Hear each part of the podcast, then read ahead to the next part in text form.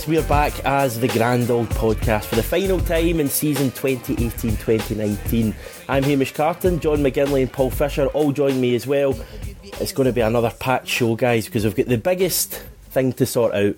Nothing Yeah. else has mattered so far this season, but it all comes down to the big grand award of the, the Grand Awards, the 2019 awards. We'll be talking and coming to a consensus as a podcast about the Celtic player of the season for 2018 2019. It's a big task on our hands, John. It is. It's also a big list of players. I've got a few beers here, so settle in.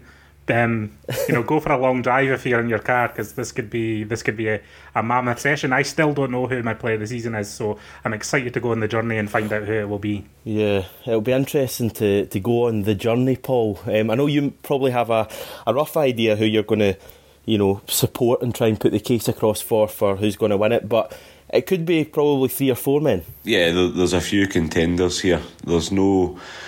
I know one or two kind of swept the board in terms of the big awards that were given out before the end of the season, may I add. So there's always ch- chops and changes, but um, I am not on 100%. I am willing to be swayed if the arguments are strong enough. How do you want to do this, guys? Do you want to just pick a name at random, talk about it, sprinkle Yeah. a little bit of I think information just in? Go straight for the jugular and go for one of the big contenders.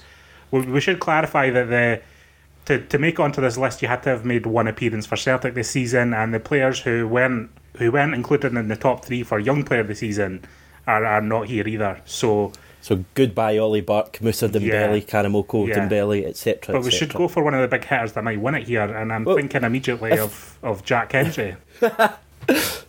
If it was a, uh, I was about to say if it was a, if it's an award for looks, Jack Hendry would maybe be up there, but Oh, not in yeah. football and ability. Not in football. And if it was a golf award, Golf Jack award, would be up there, yeah, or a award. sun tanning award, or an Instagram story award. Slag him off. I know you want it, John. Well, he's just not a very good player. I just think we should just delete him off the list before we, uh, to save his blushes further. I think I can't even remember back to the day one, but I think pretty sure it was slated on your worst player of the season. So maybe that's enough for Jack Hendry.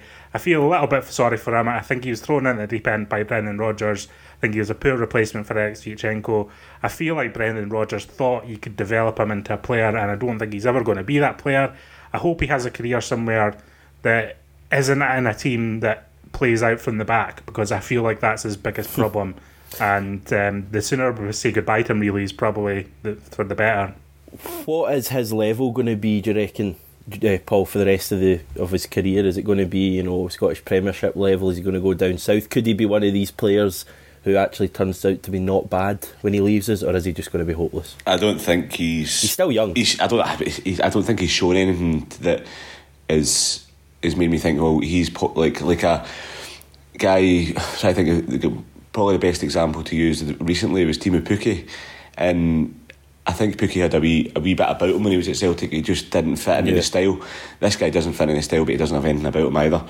He will probably go around the kind of the, the merry-go-round of different teams in the lower Premiership, kind of high Championship in Scotland. They might go down to England League One or League Two.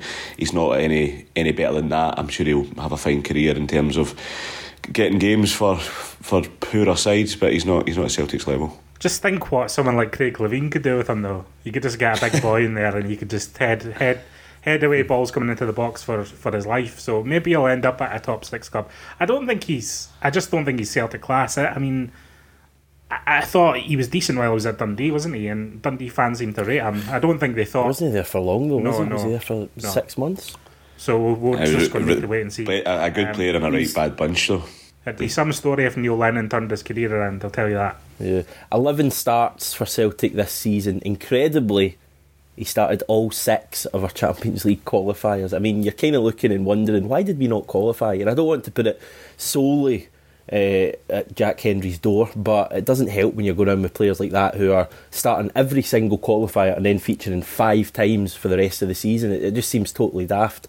And I think one of those other games he featured in was a Europa League match. So it just seemed one of the many things it seemed, you know, in retrospect, seemed so off kilter about the Brendan Rodgers time was just how many bizarre choices he made this season, not last season, but this season he made with team selection and folk like Hendry. I know we didn't have too many options at the back for these games, but that's something we've really got to avoid this year. Uh, I mean, I, I, don't think for a minute Jack Hendry's going to be near the starting lineup, but did he not? You know, we could we could do without a player like him or Ralston or something like that starting a vital European game. Pretty sure he started away to Salzburg as well, which is just baffling. I know we had our injury problems this season, so we shouldn't you know criticise too much, but you know a player like Jack Hendry is never going to deal with a team like Salzburg away from home, and on any occasion.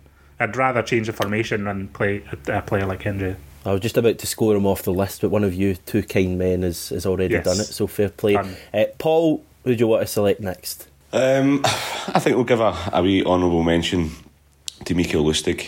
I think he's been he's been goaded and he's been lambasted for having a, a, poor season, being past it, not having the legs, all that kind of stuff. And since Neil Lennon's came back in, he's, he's been he's been great. He's um, he's worked hard. Great is an overstatement. Well, I, th- I think uh, well, I think you, you, take that header alone, and you can say it's been one. he's been wonderful. Um, he's he's um, he's played a lot of games and kind of 44 appearances. Like every season for the last maybe four or five years and he's been a constant he's been a mainstay and he's his, his level has decreased and he's not as good as he was probably invincible season and just before that. But he's still been decent this season and I think he deserves a well done but he's not going to get anywhere near the top three. He's 44 appearances as I say two goals that one against Aberdeen that you mentioned and also against Kilmarnock earlier on in the season I'll ask you guys a question and I'll mm-hmm. qualify it with my statement first. Would you keep him around next year? Well, I would for one simple reason is the fact that he's got a history of winning. I think he's won 13 or 14 trophies in his time at Celtic mm-hmm. and he's one of the players along with Forrest and Brown that I think it would be really important next year. I would be pretty you know, despondent if, if I saw him as our first choice right back going into the season, mm-hmm. but I would certainly keep him around for, you know, 10, 15, maybe even 20 games next year as, as that experience of getting over the line and trophies. I think that could be invaluable going for 9 and 10. I mean, the it was interesting to hear that Neil Lennon wants him to stay, and he claimed recently that he's spoken to Mikael Lustig about staying, but that the club haven't spoken with his representatives yet. Now, I believe Lustig has offers from Sweden to return to Sweden. So yeah, to, to be one of the most highly played players yeah, ever in Swedish yeah. history, apparently. So what I would say to it is that I would welcome him on a year's contract. I wouldn't sign him up for you know ten in a row or anything like that. With mm-hmm. the caveat that he's told by Lennon that he's not going to be a first choice player. If he wants to stay at Celtic and, and play a backup or relief role to whoever we sign this summer, then I'm more than happy to have him around the squad if he's happy to do mm. that. If he would rather return to Sweden and be a main man over there than do that, then that's fair play to him. He's he has nothing to prove at Celtic, so it's really up to him and what Neil Lennon sees from him. Neil Lennon said he still had a year or two left. I don't think that Lustig can be a reliable starter for us for another year, never mind two years. So if Lennon's talking in that context, then he's talking out his hole, really. So um, I'm a bit concerned by the chatter coming from Neil Lennon regarding Lustig, but would I keep him as backup for another year? Yeah, absolutely. For the reasons you mentioned and the fact that logistically the, the, the chances of us signing two quality right backs is quite slim to say the least over the next few months. Yeah, we're not blessed in those areas at the moment. I think we've got three fullbacks on our books at the moment, and that's including Johnny Hayes. So there really isn't much there.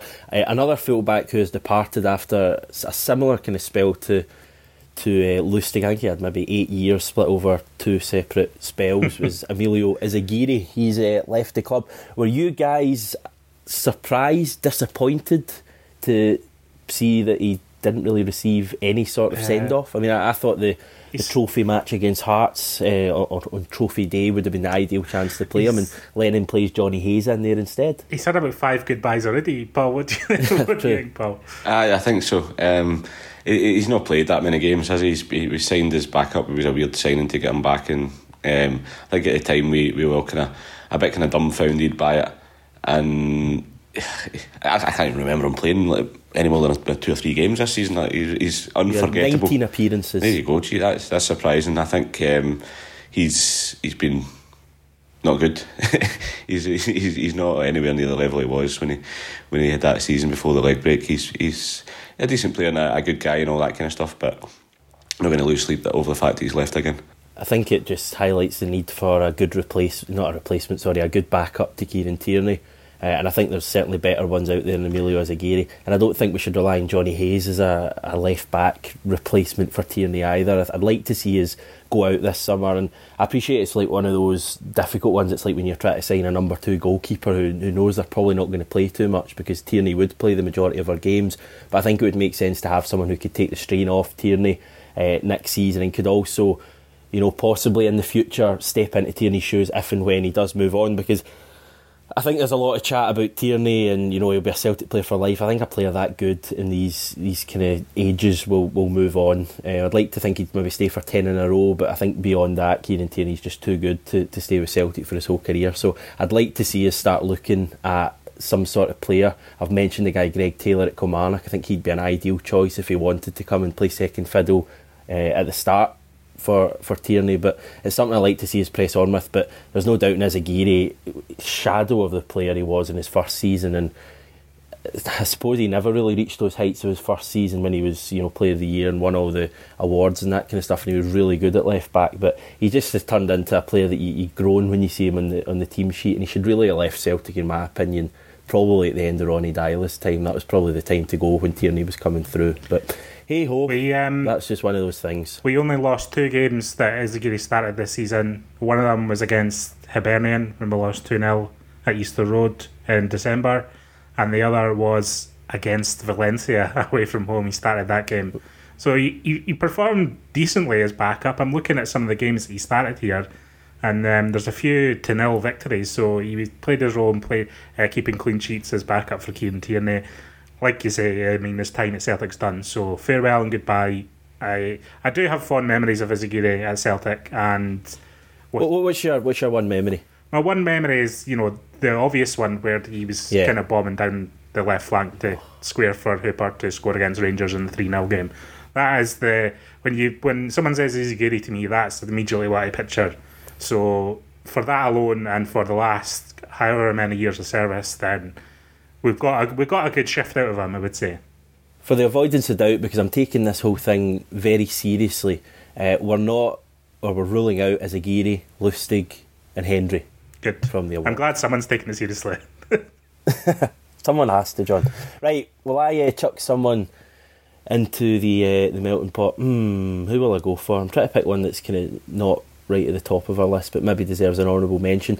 Um, I suppose we- we've already kind of touched on um, Filip Benkovic in our young kind of player of the year, so it's probably not worth going into too in depth. He did have a, a decent enough spell. He was a big player for us um, in the first half of the season when he first came to the club. If you look at just some of the, some of the stats, taking kind of his time at the club into account, he started 24 games, scored twice against Dundee and Hearts, both at home. We won both of those matches. I thought he was a decent enough player who came in and really steadied that back line at a time when everything seemed to be going awry at the club. You know, there was all the chat over uh, Rodgers' future, the John McGinn saga, Boyata stuff was going on when Benkovic fir- first came into the team, and for me, he was he was instrumental in us winning that first trophy of the season, the Betfred Cup, and that's when he was really at his height for Celtic. We picked up a innocuous injury in one of the games, I think in January or maybe it was late December, and he he wasn't really seen too much after that. It was just you know bit part player at that point. and I think Neil Lennon made the choice at the end of the season to go with a partnership that would be at the club after the summer. Um, but I have I've got fond memories of Benkovic. I thought he was a, a pretty good player for us. As I said in, in the previous podcast of our awards, uh, I think he's got a bright future ahead of him. I think he reads the game well. Yeah. I think he's really big, athletic, strong, and I'll say it again. I think he's the best centre back we've had since Virgil van Dijk. But you may disagree with that, Paul. Oh, Efe Ambrose, of course, you know. it's- um, no, you Big mean that Benkovic- as well? That's not even a joke. Big Benkovic has been really good. Um, and you forget how young he is because he, he looks very mature as a player and he he has got control over the central defensive area that a lot of a lot of central defenders don't seem to have until kind of much later in their careers. Uh, you, you look at how, how raw Ajer was and then how he kind of came to mature. And I, I think Simunovic as well. uh, They've both been helped by Benkovic, and I think the three of them alongside Boyata are, are, are kind of decent decent players, and they've all kind of helped each other's progression and, and growth. But I think he's the out the, the four of them. He's the standout. He's the one that will probably go furthest in terms of My- of a career outside of Celtic. My regret when it comes to Benkovic is that we didn't get to him before Leicester did. I think I'm sure he was linked in transfer windows before he made the switch He to was. Leicester. Obviously, he wanted to make the career move of immediately going to the English Premier League when the opportunity arose, and he did move for a fee north of ten million pounds. But I just feel like maybe we could have got that deal done, you know, in prior seasons. Maybe it just wasn't the right timing for us in terms of our transfer cycle. I mean, it's only recently that we paid for a player over five million pounds. So it was maybe never to, you know, it was never going to be a goer because uh, Dinamo Zagreb were always going to be looking for a fee of over that that margin. But there's a little bit of a regret. Could we've could we've got him before he went to Leicester and then have two seasons out of him and then make the big profit that we did like with Virgil van Dijk. You know, that's going to be one of those things. But wish him well for the future. Wouldn't rule him coming back to Celtic next season at all. I think that could be something that happens, and I would welcome him back. So we'll see how it goes over the summer. Do you think Lennon fancies him though? Because he barely played him. I think it was just for the reason you said there, Hamish. I think he wanted to go with a partnership and defenders that he knows he knows are going to be here during the European qualifiers. I think if we get Benkovic again, it's not going to be until August because I think Brendan Rodgers will want to have a good look at him in pre-season, discuss his future and and all that. But Rodgers is all, I know Rodgers is a lion, snake, rat, bastard, but he's um, said on a couple of occasions that he'd be, he'd be happy for Benkovic to go back to, to Celtic if he does go back out on loan again. So And you trust him after all this? I don't trust him, but I just think um, I just think it's interesting. And also, Rodgers can't stop talking about Celtic right now. So it's like if he has Benkovic on loan, then he has the opportunity to talk about Celtic five more times across the next season. Do, you- do you think there's any part of Rodgers will try and give us Benkovic and loan again to try and improve his image among the Celtic support? It won't work, I know that, but do you think there's any part of him would think, look, maybe they'll look at me a little bit more favourably if I'm seen to be giving them a player and that kind of thing? Don't think I he don't has the self awareness for that. Aye, he doesn't care about that, no. Okay, anyone with any objections to me scoring Benkovic's name off the list, speak now. Nope, all good. Go for it. Good stuff. Right, big hitter, kind of big hitter. Scott Bain.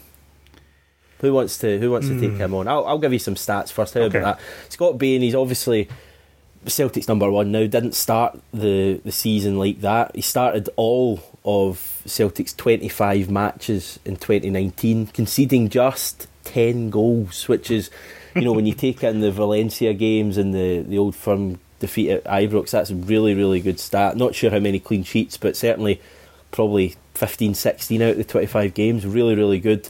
Um, he's had 31 starts in total for Celtic this year. I've got another stat on Scott Bain. Um, in fact, do you want to do it now? Because I've got a stat between Scott Bain and Craig Gordon, but we can bring both keepers Yeah. into the discussion Yeah, if you want right now. Both. So Bain has had 31 appearances, all start starts uh, this season for Celtic. Craig Gordon had one more with 32. Now, how do you think their records compared in terms of goals conceded? Do you get any rough guesses? I think Gordon's probably conceded at least 20. Any advance in 20, Paul? I, I don't think it's as, as high as 20. Um, This is all the matches, European ones, Aye. look at them as well.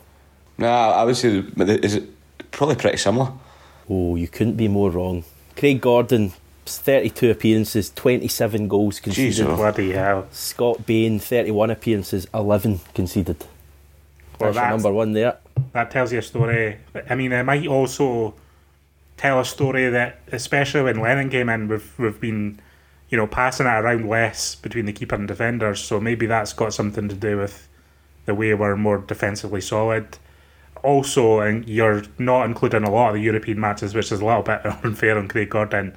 But I take your point. I think it's not a complete coincidence that the two records are so um, completely far apart. And I think that Bain has earned his spot as number one. I think in terms of player of the season, and I'm pretty sure Paul would agree with this, the fact that he's only really played half a season is a big determinant factor here. Would you say, Paul? Or would Yeah. you would you include him in a conversation? I mean, we don't need to get I, rid I of him think, I now. think you've got to include him. I really do. I think We he's got to go on to the next stage. Yeah, we don't need to get rid of him now. I mean, he might be in a top ten or of sorts, or, but what what do you think, Paul, in terms of the half season thing? Yeah, I, th- I think I think you're probably right. He- He's probably not a winner Um, but it does deserve to be mentioned, and it doesn't deserve to be kind of booted out just now. He's a very solid season. That run of games he had, kind of, um, I know he was obviously intermittent when he was starting League Cup games, but then mm-hmm. I think it was like seven games in a row when it started the year to kind of end of April. Eh, sorry, the start of the year to the middle of February, where he was all clean sheets in a row. And the only games he's lost, it was as you said that he was like Valencia games and Rangers, like three games lost out the six six goals straight away. Six goals, but if, if you take that's that's that though. That's the after that you've won or drawn every other game. It's it's quite a remarkable record he's got, and I don't think him being in goals is is really is a shock to see that, that that's the games we've won and we've not conceded goals because he's he's been so solid and I'll put my hands up and say that I did not expect him to be the number one goalkeeper and I never expected him to be getting runs in the, the team like this without without maybe somebody getting an injury. So he's pro, he's proven me wrong massively. Um, a great great asset and a, a really good kind of should signing. Goalkeepers are hard to come by. Well, it's, it's the, the, the nature of the signing was strange as well because you remember it was kind of because he fell out with Neil McCann, and then there was some sort of deal with Hibs in the mm. offing, and he arrived at Celtic Park in a Hibs tracksuit, and it was all very odd. It was all very strange designing, but it seems to be one, like you say, that could pay off for us in the future. I think, well, then I, I'm happy to keep Scott Bain for now, and maybe we'll say we kick Craig Gordon out now. I think so. Yeah. It's quite ironic because he spent a lot of time kicking the ball out the park, so take Craig Gordon away. So well done, Scott Bain. You've progressed to judges' houses or whatever they call the next stage. um, I'm going to go and chuck Johnny Hayes. Uh, we'll chat about him for a little bit. 11 starts, five of them came under Neil Lennon. A uh, bit of a, a favourite for Neil Lennon. Started the, the two games at Hampden, started the two games against Rangers as well. Uh, didn't score all season, which you'll probably count against him. He's only ever scored one goal for Celtic in two seasons, which isn't a particularly great record, Paul. It's not, and but I think for this season, especially, you have to look at where he's been playing. He's not been playing in a kind of forward attacking position like he was kind of recognised for at Aberdeen. He's he's been the the go to man when somebody's been injured or a, a position is needing filled in or he needs to slot in somewhere. He's he's been decent all season. He's not really. I can't think of a, a really bad mistake or error that he's made where he's put a, a real foot wrong and he's been reliable. I think that's he's Mr. Reliable when you need him to be.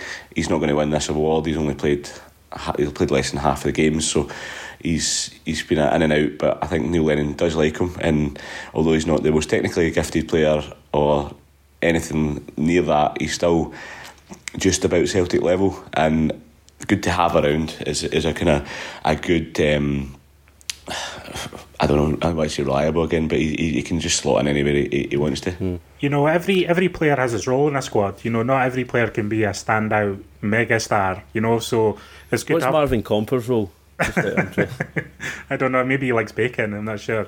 um, but the fact you have Hayes around too and are not going to be starting every week and are happy with their place in the squad, you don't want unhappy players either. And Hayes probably feels like he's won a competition to play for Celtic. I know that sounds pretty harsh, but just the fact that he's playing for Celtic, you know, he's well into his 30s now, and he's had a long career playing for pretty mid tier clubs or, or lower tier clubs, and he's arrived at Celtic, a massive club, and he'll be happy to be at Lennoxtown every day. He'll be happy to play, you know, a dozen games a season. And I'm happy to have him here as long as he's happy with that because, like I say, you can't. Not every player can be Moussa Dembele or Kieran Tierney, you know. Is there is there a worry if going into next year Johnny Hayes is starting big games though? Because it's all oh, yeah. you know fine and well this year when he's been slotting in and there's not been too many options. But if Johnny Hayes is your starter, then some, probably similar to Lustig, you're a bit concerned. Well, I'd feel less exposed with Hayes in the team, but at the same time, yeah, if it's a really big game, you don't really. It's not ideal for him to be starting, but hopefully we sign you know better players and you know injuries take their toll. So I'm sure he'll get some amount of games, even if you know we do sign another left back or another left winger, and he can play in that relief role, play against lesser teams, play in the League Cup, play in you know yeah. a, lower division team in the in the Scottish Cup. You know, there's there's places to be had for players like this, and we shouldn't dismiss them so easily just because they're less fashionable or you know they don't really light up every time they're on the pitch. I think we kind of touched on that point you just made in our last podcast. Would you be open to seeing that, Paul, next year? You know, the odd lower match, you know, Hamilton at home, Um, who else is down there? Livingston at home, teams like that, Ross County. Would you be happy to see us not not play, you know, reserve teams, but rest players now and again with midweek schedules, or is the league so important that it has to be full strength every week, or would you do it in the cups? I think a mixture and a good balance of both is what you need. You can't have players burning out like they have done this season. You can't have them playing 50, 60 games without really much rest and international games in between that. You need to make sure that everybody gets their chance, their opportunity. If they're performing well enough in training, then then give them a shot in the, the League Cup, say to start with, and then if they're if they impress, then, then who's to say they're not going to be fighting for first team places? That's what we want to see. And there's going to be guys obviously around about, and I think Hayes is a prime example that it's never going to be a, a week on week starter, and he's never going to be like fighting Kieran Tierney if Kieran Tierney's fit. But he, he we need we do you need squad players like that about. If you if you don't have them, then the the, the depth automatically disappears, and then you, you start to struggle. I think it's key having these guys. And you say playing them in the league and, and not playing full strength, I think it's key as well because it keeps everything fresh, keeps everyone on their toes, and, and makes sure that the happiness and the, the squad mentality is right. As as he said, if imagine he's sitting the bench for six, seven weeks at a time, not getting a sniff, but then he gets a chance, he makes a mistake, and then he gets dropped again. You need to ease it in, bed it in, and do it the proper way. I think we've been doing it to an extent. Rodgers done it too much sometimes, and Lennon has that balance. He seems to have it. Done it with the, the last game against Hearts. I think it was it was good to see the younger players starting, but making sure that that happens throughout the season so that folk don't get yeah. burnt out. It's, so what we're saying is he's garbage and he's off the list. Um, yeah, I'm not. I'm not a mass. He gives us all, and he's actually been not bad when you think about his performance against Aberdeen. But I just think a, a left winger. I know he's been playing at left back, but a left winger to score one goal in two seasons isn't particularly great. and I just, I, I would, I would be very worried. I think that's my fear with Neil Lennon for some reason is that the likes of Lustig and if the rumours about Izaguirre being offered a new contract are true, then God help us, but stuff like that, players like that keep appearing next year. And as you say, I'm happy for Hayes to play a similar amount of games next season, and you know if someone's injured, for him to come in. But when you think of the options we have in the left wing, he shouldn't really be seeing too much game time. Obviously, there, there's loads of players, Shved and uh, Arzani and Johnston. We don't know exactly what we're going to get from them next season, but I just think that they've got to be better than Johnny Hayes, or we've got to be looking to improve on players like Johnny Hayes. I think if you keep signing players like Johnny Hayes and playing players like Johnny Hayes, you turn into Aberdeen in many ways. I, I don't want that to come across if I'm slagging the guy because, as I say, I thought he was pretty decent in the second half of the season, but I feel like that's as good as he can be. I don't think Johnny Hayes is going to turn out and be like Player of the Year next year. And I think in such a key position as the wings, which they've always been an important part of Neil Lennon's teams, have been the wings and how, how the wingers get at players. Um, I think we need to improve, and I don't want to see him playing too I mean, much. The, the, so. th- the reason the reason for him playing, I think, on the left wing is I think because he's a left-footed player, and Lennon likes his wingers to be have the, the preferred foot on the on the flank that they play on. I don't think he likes he really likes players coming in and cutting inside. So that may be where like players such as um, Arzani struggle because I believe Arzani's right-footed but plays mainly on the left. So I'm not sure what, what Lennon's philosophy will be on that next season. I guess we're going to find out over the next few months. Jeremy Toljan, Youssouf Mulumbu, um, and there's Cristian Gamboa. Anyone want to talk about one of them and just keep it brief? Um, I think did we not we covered this in the worst player category, didn't we? Yeah.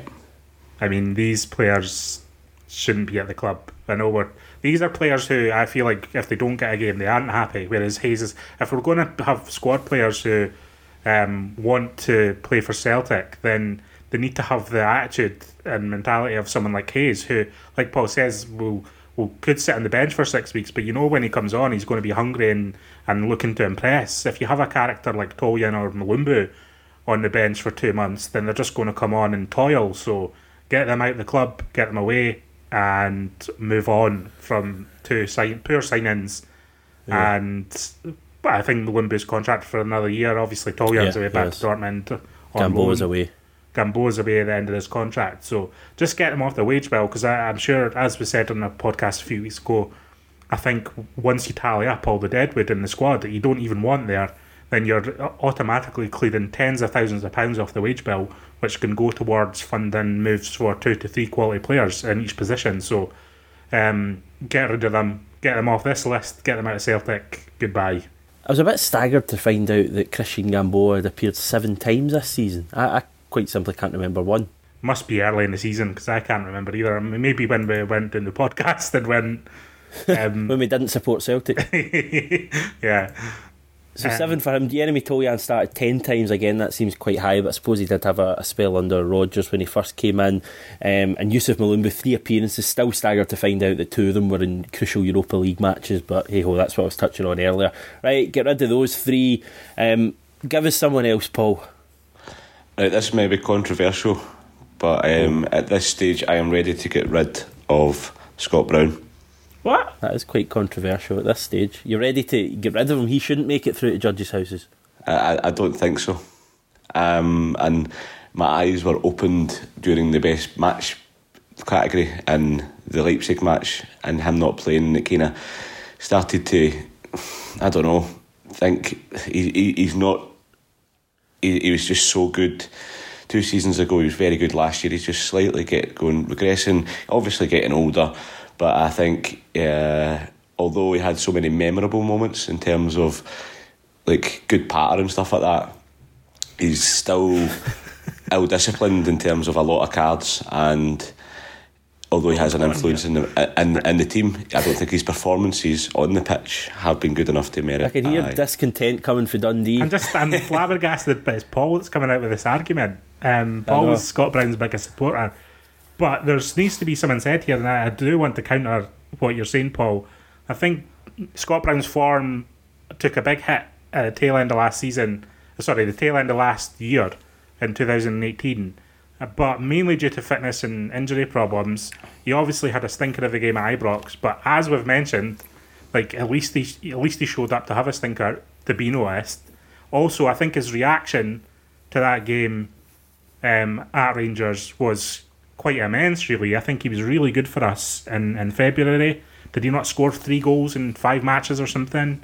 And yeah. he was really important in our kind of revival in the initial period under Brendan Rodgers, where we were playing some really good football, some of our best football of the season. I do think we played our best football of the entire season without Brown in the team when he was injured. But I don't think we should just go, you know, he didn't do anything this season, it was just all pat. I don't think he's quite had a Lustig style season, for example. And I think that there was big moments and it was always him pushing us on at the end of these big matches, even under Lennon. It was his ball that was crossed in for Edouard to finish at Tynecastle, for example.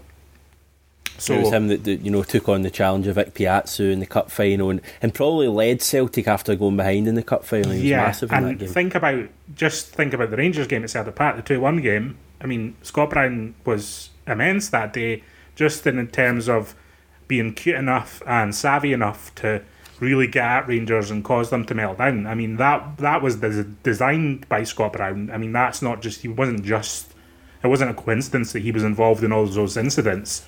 So mm-hmm. I say to you, Paul, not quite there. You've not justified why he should be going off the list for me. Surely you see the benefit of him in the second half of the season, especially. You I do, but I just I I think the I'm saying anonymous games or games where he's been missing or games where he hasn't played slightly outweigh the three or four really key points and key matches that he had. hey, Miss, what do you think on this? What's going on here? I, th- I, think he's a he's, I think he's a massive player for us, Scott Brown, and he's he's you know he's a talisman, and he's been the same with Scott Brown. What is it, nineteen one uh, honours he's had as, as Celtic player, 18 as captain now. For all those years, he's almost been the, the player you don't hear about too much, really. He doesn't score the goals or set up the goals, really. He does occasionally, but not often. But he's the guy who will make the tackle and spur the team on. And he is the captain, and quite often in good teams, the captain isn't the best player. And I think Scott Brown's the you know the epitome of that. I think he's had another good season. He, folk are very quick to slaughter him after games at Ibrox, and it happened after both matches against Ibrox. And as you say, Johnny, he was pretty poor those games, but he was the one man in both of the games, the one man who actually didn't go hiding. And if he was passing the ball out the park, you know what, that's not great, but I would rather a player was there passing the ball at the park than not doing anything and hiding like so many of the players did in those two games at Ibrox. So I think that deserves uh, he deserves a lot of credit for never hiding, and you know he's always he's the guy in every game that the opposition look to get at. There's so much made of Scott Brown trying to unsettle the opponents and the Rangers stuff and all that, but he has to put up with it every single game and everyone targets Scott Brown and he never reacts. I mean, he had one red card this yeah. season, and that was just for a, a innocuous sending off for the celebration, which isn't really related to the football and it didn't affect us in any way. So I would certainly have him in the in the discussion for the Player of the Year. I think he has to be in the discussion. I wouldn't. I wouldn't be putting him forward to be the Player of the Year, but I think he has to be mentioned alongside the ones we'll come on to later on. Um, an interesting point I think's been made though by Paul, and it's one I heard a fella um, on Super Scoreboard. Now I don't listen to Super Scoreboard, but I saw a, a social media clip that was posted, and a fella was phoning up, talking um, about the, the point Paul made and the fact that Celtic's best performances and you know the Leipzig victory and that really good spell we had, which was the best spell, probably the best spell football wise. Between that and you know the kind of January February when we came back for the winter break, was our best spell all season. And Scott Brown wasn't in the team for you know that you know September October spell and I think it does raise an interesting point in that he's our massive captain, but is he needed every single game? Is he needed at home to Hamilton and teams like that when we could probably have more creative players in the team? It's an interesting topic, I think, and it's one that we've got to watch next year because Scott Brown he started 47 matches this year. He can't keep playing that many games, surely, at his age, um, as, as the years goes on. Otherwise, he won't have too many years in him. And I would just really like, I mean, there's been talk about Turnbull coming in. I know he plays kind of a bit more forward than Brown. But I would like to look at a player like that being able to play a lot of games instead of Scott Brown this year. I'm not convinced we need them in absolutely every match. Yeah, um, I mean, he, a league. It's a it's a long league season, and every match doesn't have to be a, a gripping one that we can't afford to win and all that. I know we need to win the majority of our games, but do we really need Scott Brown playing at home to Hamilton and stuff like that when we've got like a big European game four days later? No, I'm not convinced. And I th- I don't think he's undroppable at all.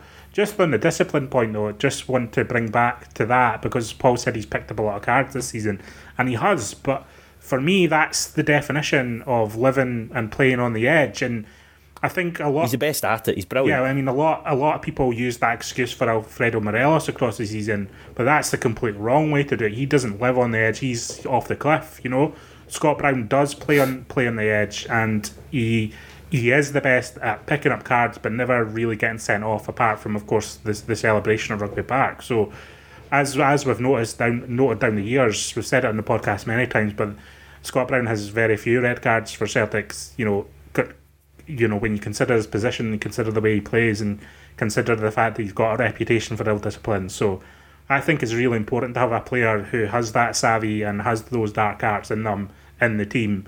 I know, and I take your point that he probably shouldn't be playing every match, and I would like to see us try different midfield blends going forward, especially with the emergence of Ryan Christie and hopefully the return to form of Tom Rogic. But Scott Brown not getting rid for me quite yet. One player who we would get rid of in his place, just so we, we whittle the dis- list down, down somewhat. Ntcham. It's yeah, it's Olivier Ntcham. So get him to get him to fick Paul.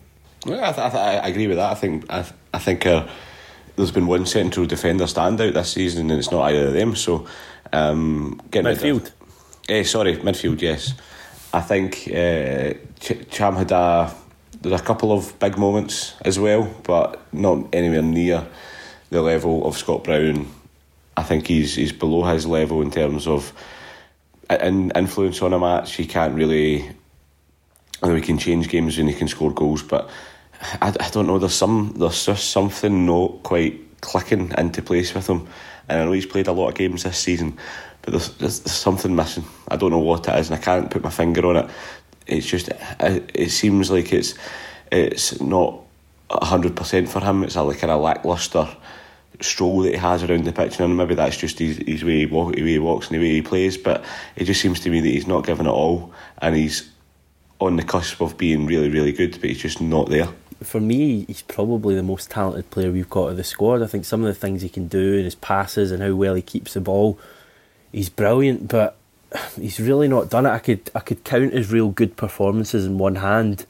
The two derby matches at home to Rangers. He had a couple of other games when he, he played pretty well. He scored six goals, which you know it isn't horrendous.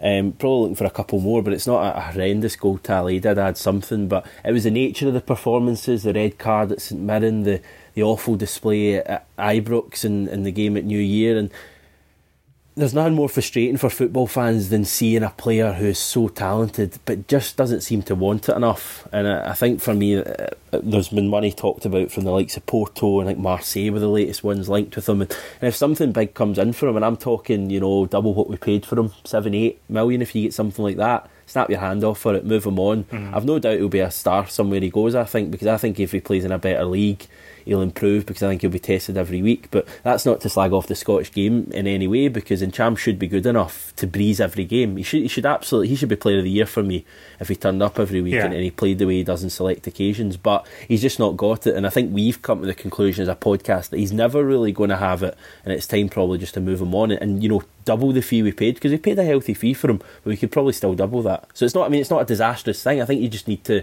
almost you know admit admit defeat and you know sell them on, get a wee bit of profit, and just say they can't all be you know Virgil Van Dijk's, but I mean a two three million pound profit, it's not bad.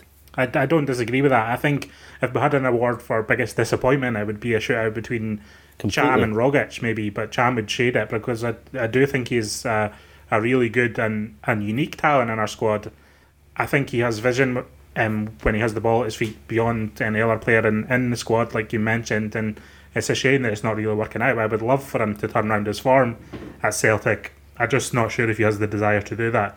Not sure if he has the desire to be the main man in the midfield on a week to week basis. And that's really what we need, isn't it? That's really what we need. We need players who want that and are, are hungry to do that. So goodbye to Olivier Ntcham. I've got I've got two players here that are kind of kind of similar in a way in the sense that perhaps their best or their hardest work of the season took place off the pitch. And I would say Nir Bitton and Leigh Griffiths, who both had their own issues. Nir Bitton recovered for most of 2018 from knee surgery, and he admitted when he kind of returned to action or returned to training that he feared that operation might result in him never being able to play uh, football again in his career, and was actually in tears about it and was like considering his future in the game, you know, with his girlfriend or his wife, not sure which. And so he battled really hard, worked really hard to get back to fitness. And in fact, when did come back into the team, he wasn't blazing any trails by any means, but you know, at least looked fit enough and eager enough to get involved. Played both 90 minutes against Hearts of Tynecastle and Hibs at Easter Road. And so was there and, and there to be counted in, in a critical moment of the season and had put in the hard work to get to that point off the pitch. Likewise, Leigh Griffiths obviously has well documented problems off the pitch, took a hiatus from the game to work on that, and by all accounts has been like a demon in in training or in, in in the fitness studio trying to get back to where he should be as a Celtic player and as a Celtic striker. And I think that um, battling that when he's got you know mental health problems by all accounts and other problems is a credit to him. The fact he's kind of put that behind him for now and is focusing has one goal in his mind, and that's to get back into the Celtic team. He looked very fit in footage and, and photos that I've seen over the last couple of months. And I believe he's been working double sessions every day in the gym, trying to get back um, to that level. So I think whether he has a future at Celtic, I don't know. I mean, that's to be decided. But I think that he's going to be in and about it in pre season. And I think having that composition for Edouard is going to be really critical at least until we sign some sort of replacement for Moussa Dembele, which we still don't have. Um, so those two players, most of their work um, this season has been done off the pitch, but as a hidden part of the game, the, the, the play, uh, fans don't get to see this. But those two players must have put in some amount of effort to get to where they are currently, and fair play to them for it. They're not going to win a Player of the Season award. We can say goodbye to them now, but you know, yeah. s- salute to them. Yeah, well said. It must be a, a lonely place as well, coming back from injuries, especially when it's you know mental health. Um, that's one of the problems as well. Leigh Griffiths last played for us in the victory over Kilmarnock in December. He still managed six goals, which isn't a, a bad tally. You know, if he'd been playing the whole season, he'd probably have got into about 12, 13, 14, something like that. Nir Bitton, in contrast, 10 appearances, 5 from the start. He hasn't scored for Celtic uh, since December 2016, a game you two were at uh, when we beat Dundee and he scored a goal.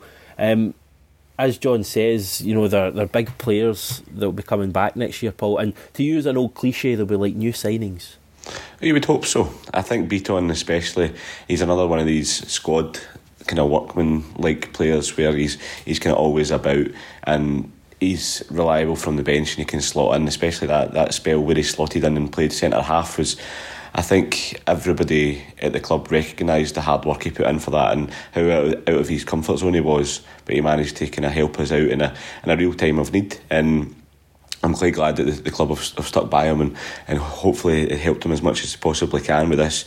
Obviously, a quite horrific injury that he had, and the recovery time's been has been long. Um, you've seen that from his social media updates and stuff like that, and then eventually coming back into the team is great to see, and hopefully he can kick on now. He's, I know he's he's still got hopefully a, a, good few years left playing. He's only he's, I think he's about ages with me, so he's not he's not a, a old guy by he's not an old guy at all, you know.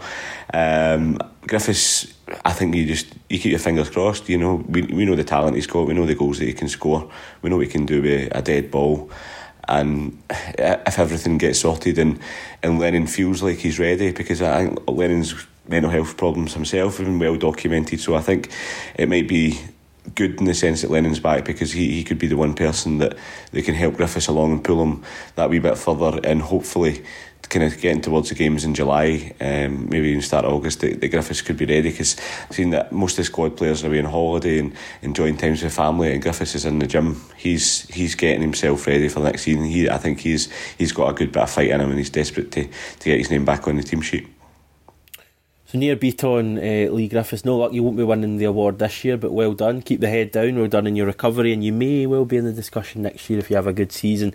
Uh, two players, as I say, will be like new signings this summer. Another player who'll be like a new signing this summer, just not for Celtic, is Dedryck Boyata. Of course, he's left the club. 32 appearances this season, all from the start, funnily enough. We are talking about Billy McNeill that great stat.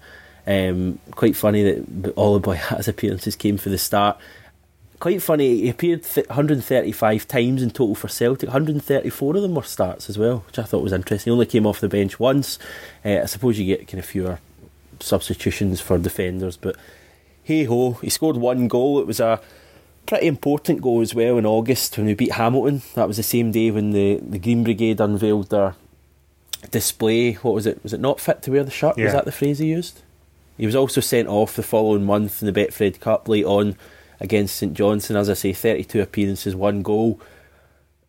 First of all, how do we judge Boyata's season, John, and also how do we judge his entire time at Celtic? Well, I think he grew to become our best player.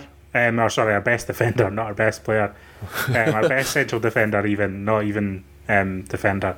He was he's a, he was our best central defender, and it's a shame to see him go. It's a shame to see him feel the need to go. I don't think a move to Hertha Berlin's particularly ambitious, if I'm being honest. I think he's already getting selected for Belgium, and I think that he probably had a good offer from Celtic to stay at Celtic Park. Obviously, his commitment to to, to, to play for Celtic Celtic isn't that great, and he, he he fancies his chances elsewhere, and like you can't criticise him too much for that. I mean, it's modern football. I think the way he acted last summer, I don't think we really know the full story of. I'm hesitant to trust him when he says that you know there's two sides to the story. I'm also hesitant to trust Brendan Rodgers' side of the story. What happened, we don't know. He didn't play for us in a crucial UEFA Champions League playoff, and I feel like it was probably more likely to do with the player than the club. I think that we're well within our rights to refuse bids from clubs, even if they've got less than a year left on their contract, and the player should be fit and available um, in those moments for us when we need them. And I think that he did turn around and there was a clearing of the air. And he did go on to have an actually really good season from a playing perspective for me.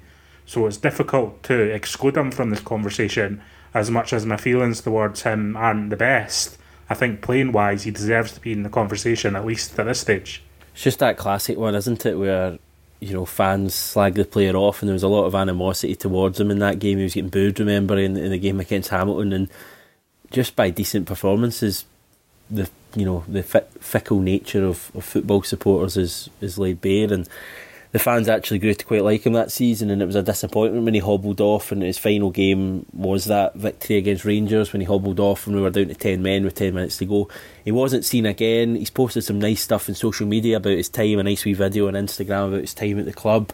Um, I guess I'll remember him as a pretty decent defender, a, a defender who had all the attributes pace, uh, power, but just let himself down with some daft moments. I think back to more last season, um, you know, season 2017, 2018, when he had the error at Ibrox and the really bad mistake against Bayern in the Champions League. And I mean, time will tell whether like Ntcham in many ways. If playing in a, a better league and being tested all the time makes him a better player. I always just felt he had too many lapses in concentration to to be considered. You know, certainly among the kind of Van Dijk level of, of Celtic player, like Van Dijk's time at the club. Um, I would never consider him to be kind of as good as that because he had too many errors, but certainly not the worst centre back we've had in the last 10 years. As I say, he'd probably be one of the top three or four, and he had all the attributes. And when we really needed him in big games, a lot of the times he would step up with big goals. He was a real you know nuisance in the box of the opposition, and it'll be interesting to see if we replace that next year because I know that Simunovic scored a couple of goals, but you know, Kristoffer Ajer doesn't really seem to get his head on the end of too many things, and you just want that to be something that Celtic improve this summer. And we've certainly lost a good player in an attacking sense in Boyata, but also as a defender as well. Paul? Yep, very much agreed with both of them, and nothing more to add on Boyata. Um, otherwise, give him the best of luck. Hopefully, his season continues to, his uh, career continues to flourish. Boyata. oh dear. right, uh, we've got uh, 10 names left. We've already touched on Scott Bain and Scott Brown. Uh, they're through to the next round. Um, we're kind of into the big big hitters now. Probably, I mean, Jozo Simunovic, you can touch on him. He's probably not going to win it. Could be wrong, but probably not. No, uh, didn't play too much. He he appeared mainly um, at the end of the season. If you look at his, his time, the majority of his appearances did come under Neil Lennon. He started eight of our last nine matches. Really came into that role when Boyata went off in, in the Rangers game. The following nine matches from that, as I say, he started eight of them. He was only didn't appear in one of them, Trophy Day. Uh, he didn't start that game because he was rested for the cup final. He doubled his goal scoring tally from two to four goals this season, but also in the space of two weeks. And scored a couple of really big goals for us that got us over the line, John. That uh, yeah. winner against Kilmarnock and also the goal at Pittodrie the following week. Yeah, he, he, he did, and I think he was really good under Lennon. I don't think Rodgers fancied him at all and only used him really when he needed to. But it's strange his relationship with Rodgers because both him and Sviatchenko seemed to be trusted by Rodgers for a good six months initially at Celtic, or a good eight months. And then Rodgers just seemed to turn on them. He just seemed to go, no, that's not actually what I'm looking for, despite some decent form that I think was probably better defensive form than much of the, the second season at Celtic. And it's, it's just a strange one. His career at Celtic has been a little bit disjointed, and hopefully under Lennon, you know, he has the confidence to be a first choice centre back because I think much like the other players, I think it's just his raw attributes are really strong, and I think that he's probably a player that thrives in confidence. He was the all you know when Rodgers left the club, the players were given multiple interviews to different outlets and stuff, and everyone seemed to be a bit diplomatic with their comments. Sim- Simunovic seemed to relish the fact that Rodgers was away and that Lennon was there. He seemed to really thrive on it. So I don't think there was much love lost between him and Rodgers. Not sure what the story was there, but I'm glad that he's far happier under Lennon, and we'll see what next season brings. As far as the conversation for Player of the Year, obviously, absolutely not. But I'm I'm hopeful that he can offer us something um, next season. I'm not. I don't. I don't like. I don't like him. I don't think he's a particularly great footballer. I think he's prone to too many mistakes, and I would really hope that we try and find a, a partner for Ajer who isn't Simunovic. I just think that he's maybe had a decent wee run of form at the end of the season there, but he just I, I really don't see it with the guy. I, th- I think he's. I came to the conclusion probably last season that he wasn't going to become the player that we hoped because when he first arrived, I loved him. I thought he was brilliant. I thought he read the game well. He was quick. I really thought this guy. Like, I think folk were comparing him to Van Dijk in many ways when he first arrived, and for whatever reason, it's not just ha- it's not happened. And that thing you, you say about Rodgers, that, that may well have been the case, and it, there's a good chance that he took a real knock from being fancied at first under Rodgers and playing a lot of games. I think next to Toure at the back in the original days and Sviatchenko, and then been bombed out for you know, the likes of Ajer uh, originally and Boyata obviously as well, and Jack Hendry and players like that. You know, he was right down the pecking order this time last year. And I think he's obviously taken a knock from that. I just, I'm just not convinced. I think he just makes too many errors. I think he's just a bomb scare waiting to happen, and I think it would happen in a big European game, like a playoff tie at home to, to some you know Greek mob or something like that, and he'd, he'd chuck one in his own net or make a big error or give a daft penalty away like he did against PSG in the five 0 game I, am just not convinced by him at all, and I'll happily say that that I, I, don't I don't rate him, and I will happily be proved wrong. I hope he has a great season, he's a starter and all that, but I don't see it. We're going to war on Jozo next season, then that's what we're saying. Yeah, good stuff. He'll be this uh, next year's Scott Sinclair. Where do you come down in the uh, the? I was about to say the Croatians debate. He is Croatian. He, is. he plays for Bosnia. He was Bosnian for about two months until he wasn't getting selected by them either. Then he turned his back and said, "No, I'm actually Croatian." Where'd you stand on him, Paul? I am complete opposite from you. I've always liked him, and I still still like him.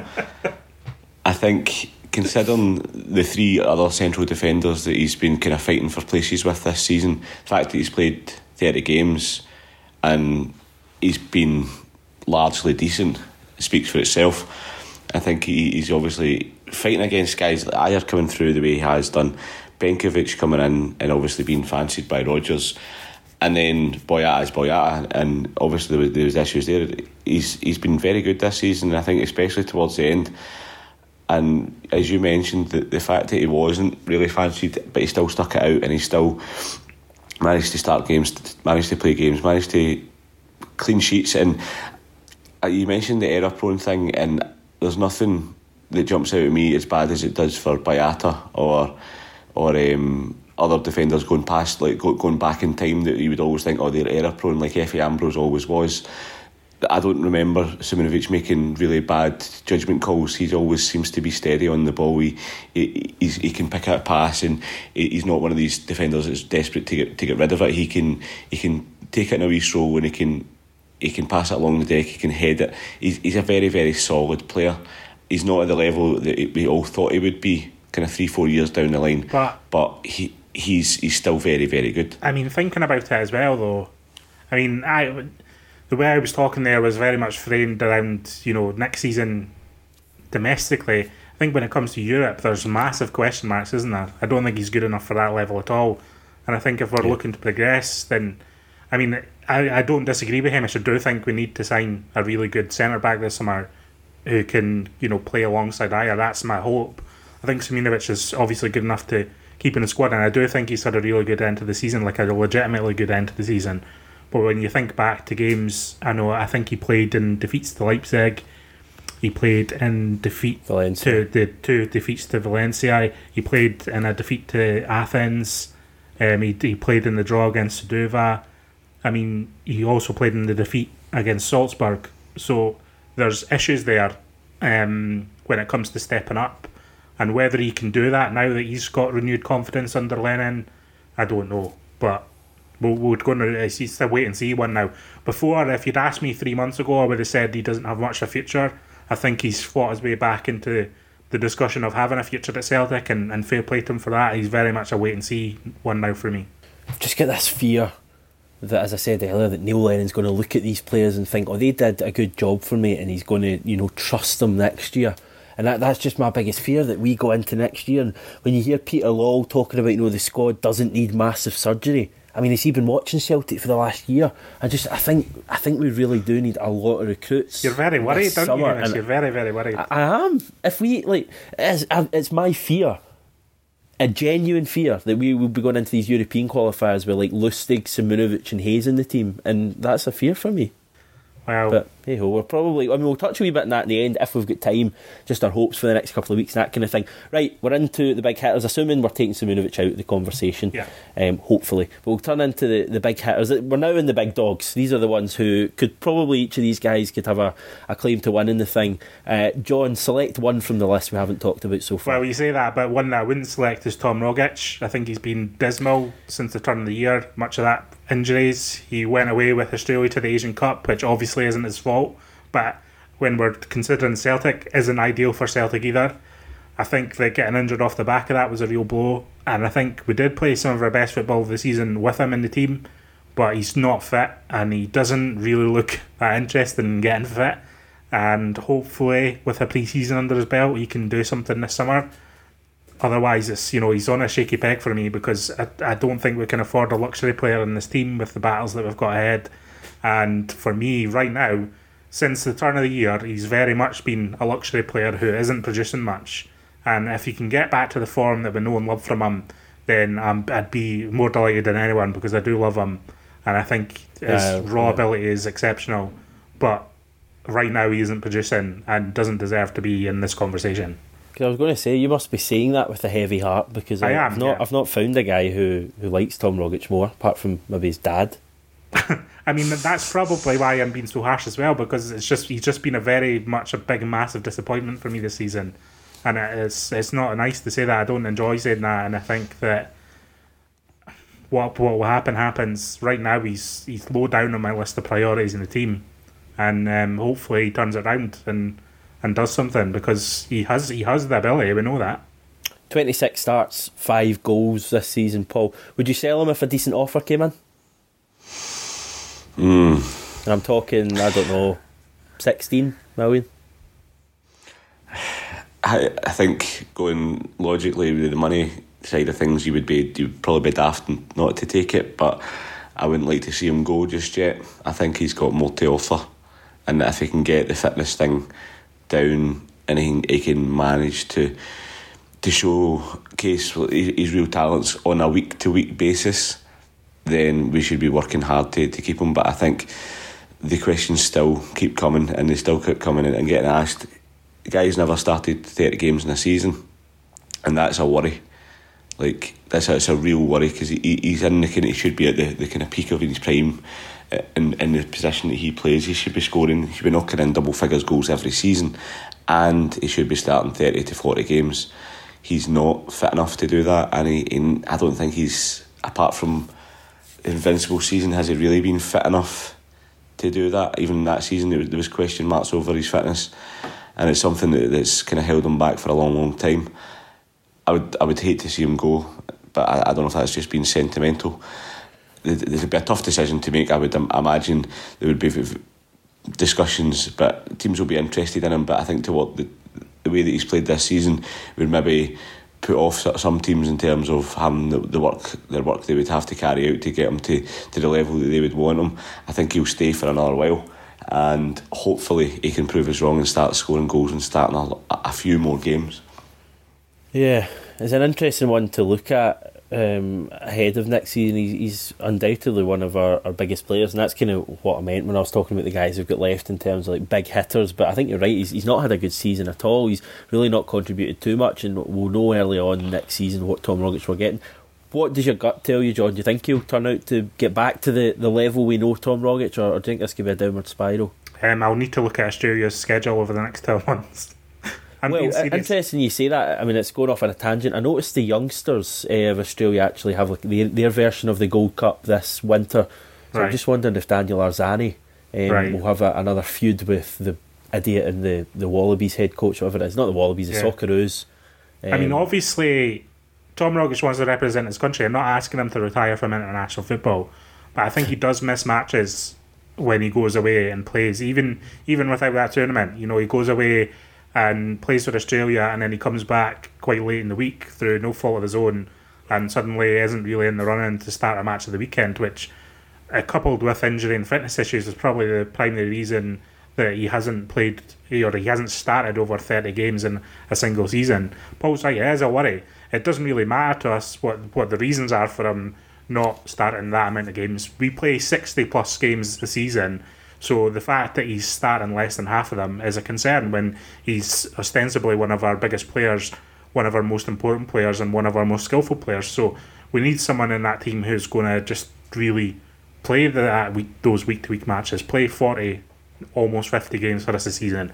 That's the sweet spot for me. I think playing over 50 games a season, close to 60, you're burning yourself out. If you play, Yeah. you know, 40 to 50, then you're you're you're doing well if you're starting that many games. So I need more from Tom Rogic. I love Tom Rogic, but I need more from him. And Paul's right, he's in the prime of his career, so it's either sell him now or put the faith in him to turn it round. Whatever the club want to do, I'll back them on it unless we sell him for a ridiculously low fee because I think he's really at a crossroads. Interesting. I mean, when you're talking about, you both touched on the fact he only plays that amount of games. You know yourself that when a player's failing to perform, all of this stuff gets brought up and thrown, you know, used as a, a stick to beat him with. But if he's performing like he was in the Invincible season and scoring big goals and winning games for us and putting in match winning performances, you're not really too bothered if he's going off 65, 70 minutes into games, No. if he's played, you know, an hour brilliant football. It's when he's really struggling, he just looks exasperated and it just all really doesn't look good. And he was also really good, I feel like, in, in Ronny Deila's last season too. So he, he has strung together a couple of re- seasons of really good form, um, to a lesser extent in Rodgers' second season, and then to a much lesser extent this season.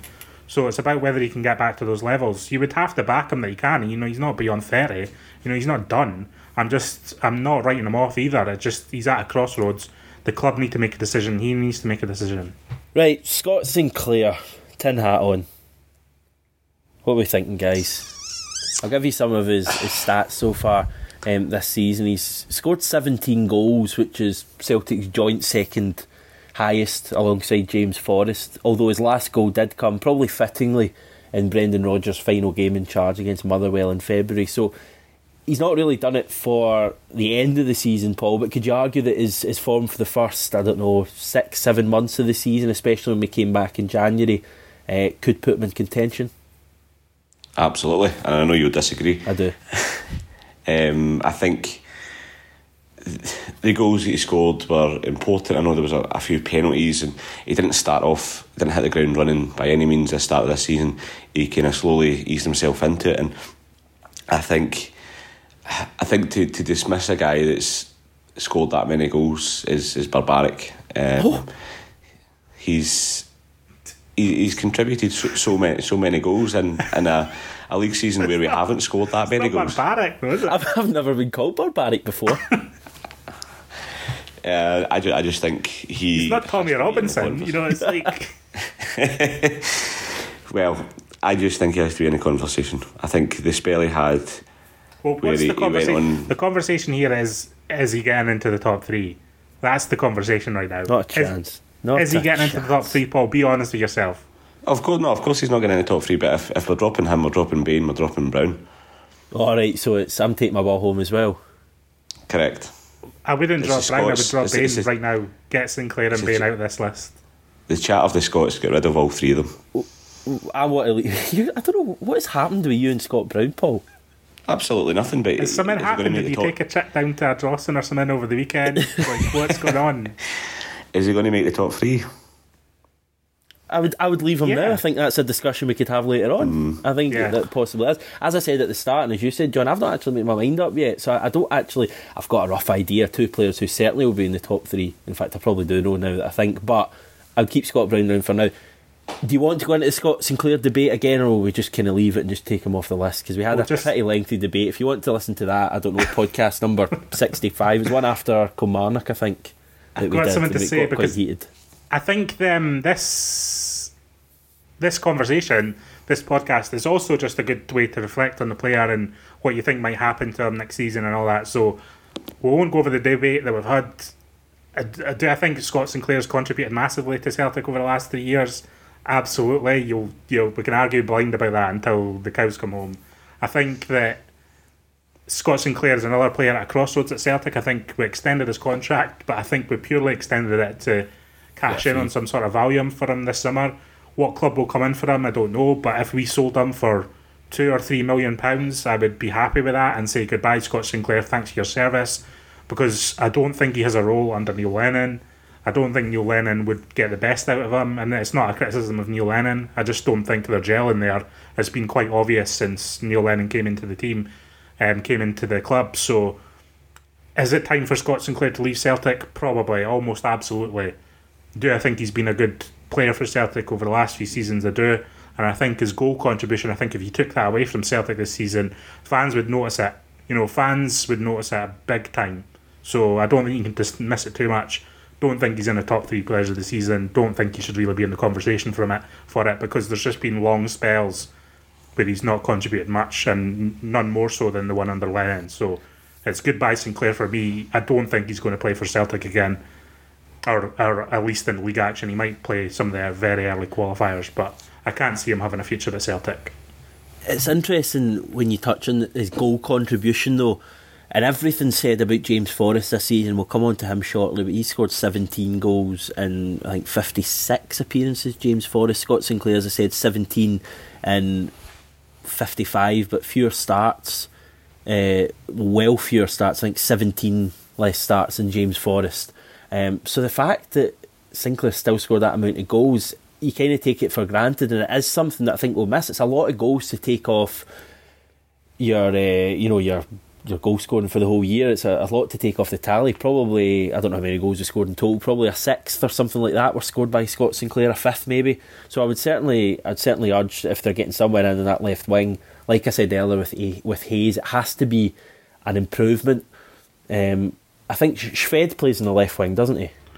No, he plays on the right. He oh, does he? Right. right. Yeah. My, my, bad. But uh, a player like Shved, I think, would be the ideal one to get in the left. Someone who can seems like they can add something. Is going to have a run at opponents and, and terrorise opponents. Because Sinclair doesn't do that anymore. I think that's my main frustration with him. Is yes, he scores goals, but do you ever come away from matches going, "Oh, Scott Sinclair had a blinder today"?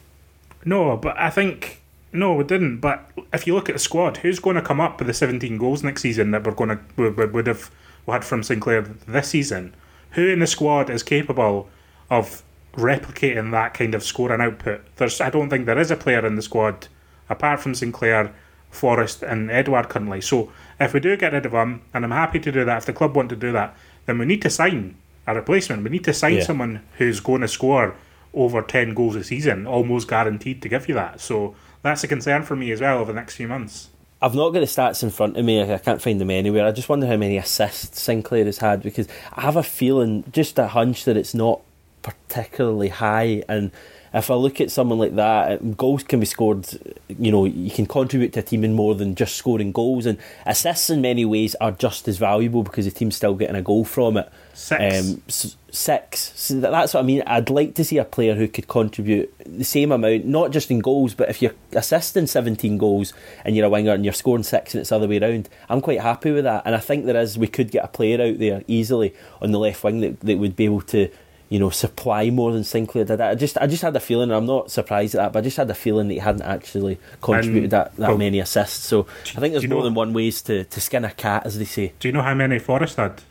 Uh, Fifteen. You had twenty. That's kind of my point. So there we go. That's interesting. Right, Scott Sinclair, you're off for now. Will we talk about you ever again on the podcast? Who knows? Right, really are into the big hitters now. Um, I'll read them out. We've got Kristoffer Ajer We've still begrudgingly for Paul got Scott Brown, Ryan Christie, Odsonne Edouard, James Forrest, and Callum McGregor. What do you think, Paul? I think now we probably just chuck them all in and have a bit of a chat and try and work out who our top three are. Yeah, I think so. It's going to be a tricky one to, to, to find a, a balanced three that we all agree on in here. I think we all have our, our favourites, and there's all there's massive arguments for all six of these guys the interesting thing for me looking at the fixtures, looking at all the games we played and all that kind of stuff, my top three players all scored in the very first game of the season. Oh wow! Which I which I don't know if it's set the season. What was that? Livingston you're talking about? No, it was Alashkert in the Champions League. So you've got Edouard, Forrest, and I can't remember who the third goal was. McGregor. I mean, I'm going to be honest here. I'm going to be brutal, and I might just I, I mean, if you want to hear our thoughts on Ajer and Christie, you'd be best listening to the most improved on day one and the young player year, um, on day two, where we talked extensively about Ajer and we talked extensively about Christie on the most improved one. So we, I don't think we need to go into them too much unless Hamish has really good arguments. Because for me, the top three here, even including Scott Brown, is quite simply Edouard Forrest, and McGregor. Yes, it is. Let's move Yeah, on. absolutely agreed. We should probably touch on, on the three that are dropping out then quickly. Well, we can take. In fact, do you want to do it, Paul? You can, you can score Scott Brown name off if you want. Fa- Go on. Enjoy that, mate. fantastic. Aye, then. Well done. Ryan Christie, uh, as you say, we've touched on it quickly. Just a couple of wee stats 11 goals this season, um, 11 different matches as well. He didn't, never scored a brace, so they were all in 11 different matches. Do you know how many of those 11 we won? All of them. All 11.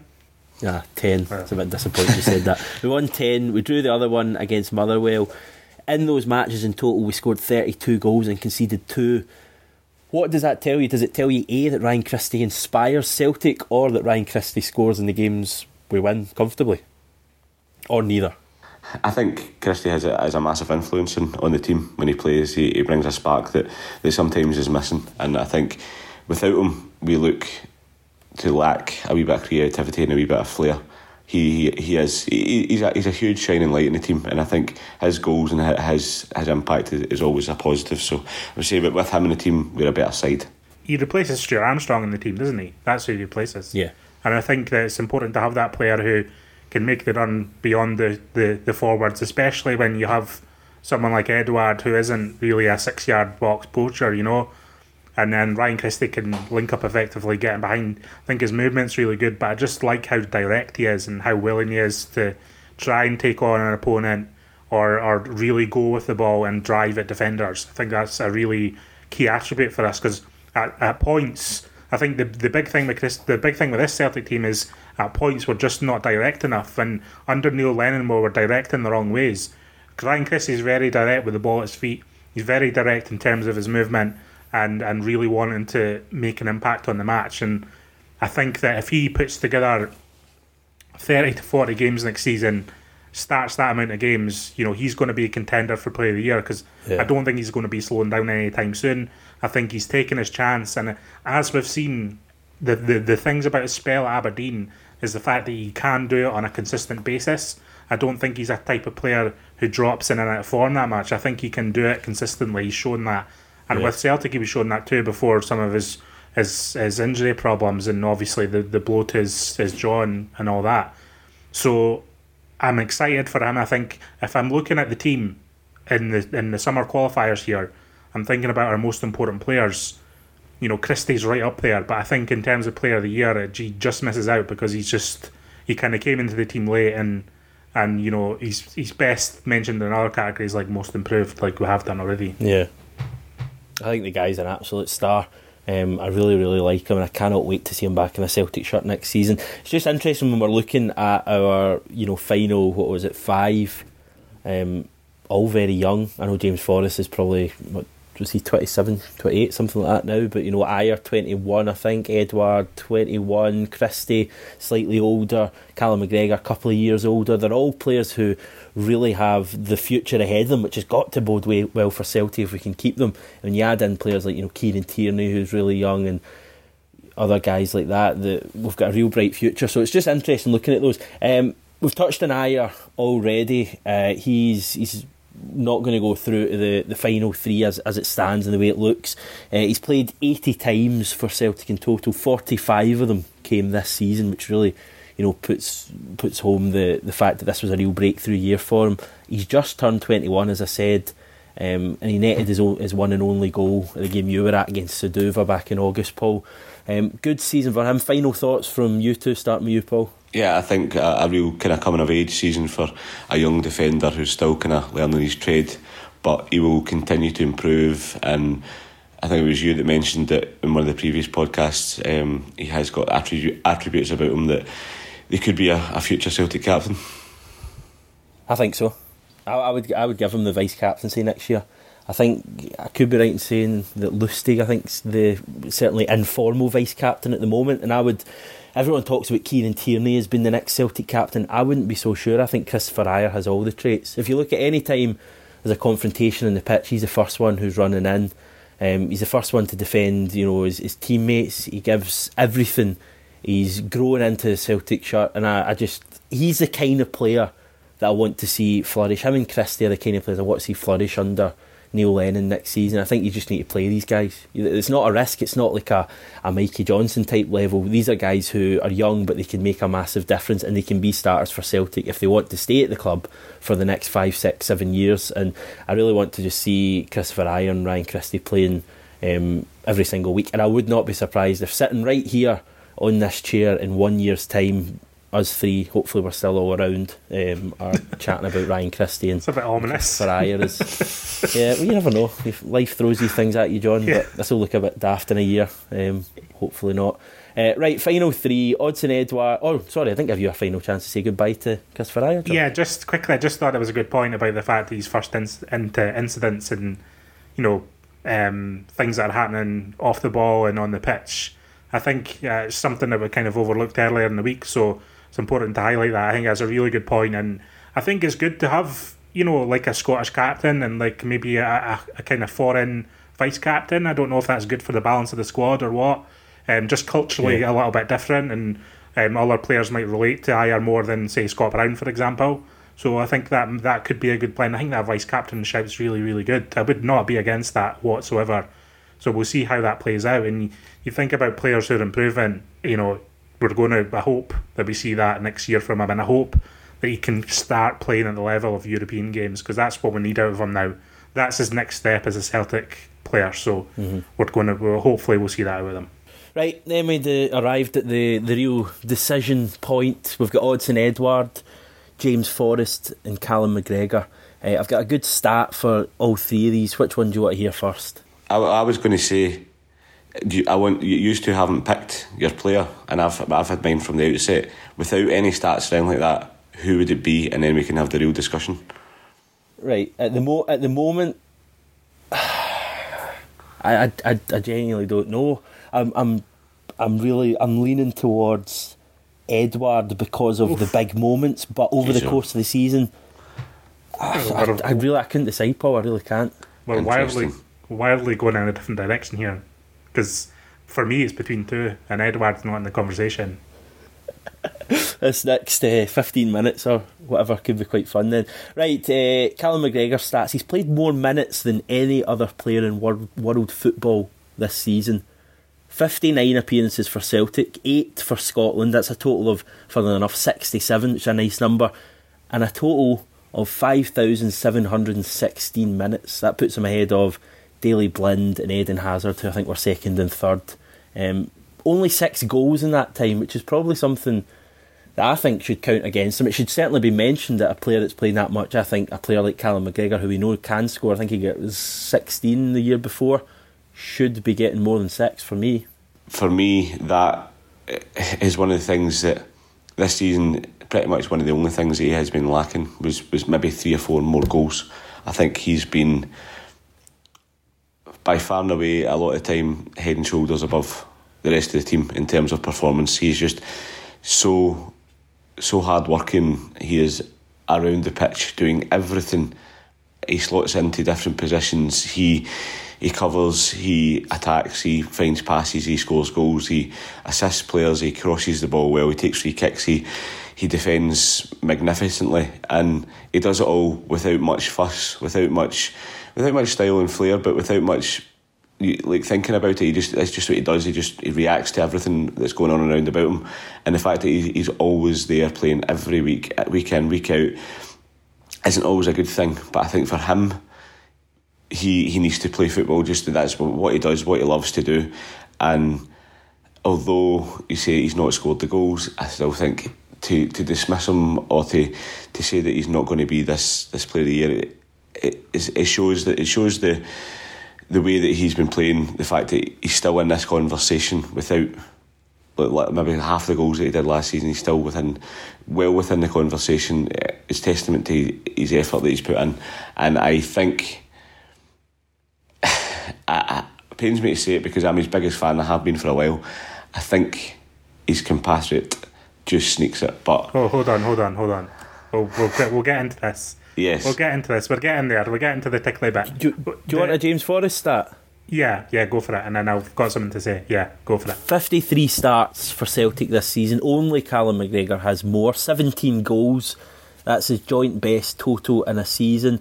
Previous season's tally starting away back in his first season in 2010. So since then, in chronological order, he's gone 1, 3, 9, 4, 7, 4, 2, 8, 17, 17. Now, the last two seasons to, you know, almost double his previous mm-hmm. best tally, and to do it for two seasons in a row. I know we're only touching on this season with this award, but it does just show the, the improvement. And if you add in the thing about the twenty odd assists, it's a remarkable you know set of statistics. I, am going to take your point there because it kind of feeds into what I want to say about Forrest and McGregor as a duo, and I'm hoping that what I'm about to say also makes supporters feel a little bit better about next season. Since Neil Lennon's come into the club and since he's been appointed as a permanent manager, there's been a lot of chatter about, you know, standards are going to slip at Celtic because Brendan Rodgers isn't here. But I think for me, and players like Forrest and McGregor, who exemplify the attitude and professionalism and, you know, mentality of players we need to be performing for Celtic at a high level on a consistent basis, I think you'll find that standards don't slip so easily and I think that although although Brendan Rodgers left Celtic abruptly, and it was a shock to the system for supporters and the, probably the squad, I think that the standards that he raised at Celtic have been instilled into the players that are now in that squad. That doesn't walk away with Brendan Rodgers to Leicester City. You know, that's something that's in this Celtic squad now and in players like Forrest and McGregor. And you think of these two players over the last two seasons have been incredibly successful in this team and have been our most important players. And I think these two players are Premier League level quality players. I'm not talking top six.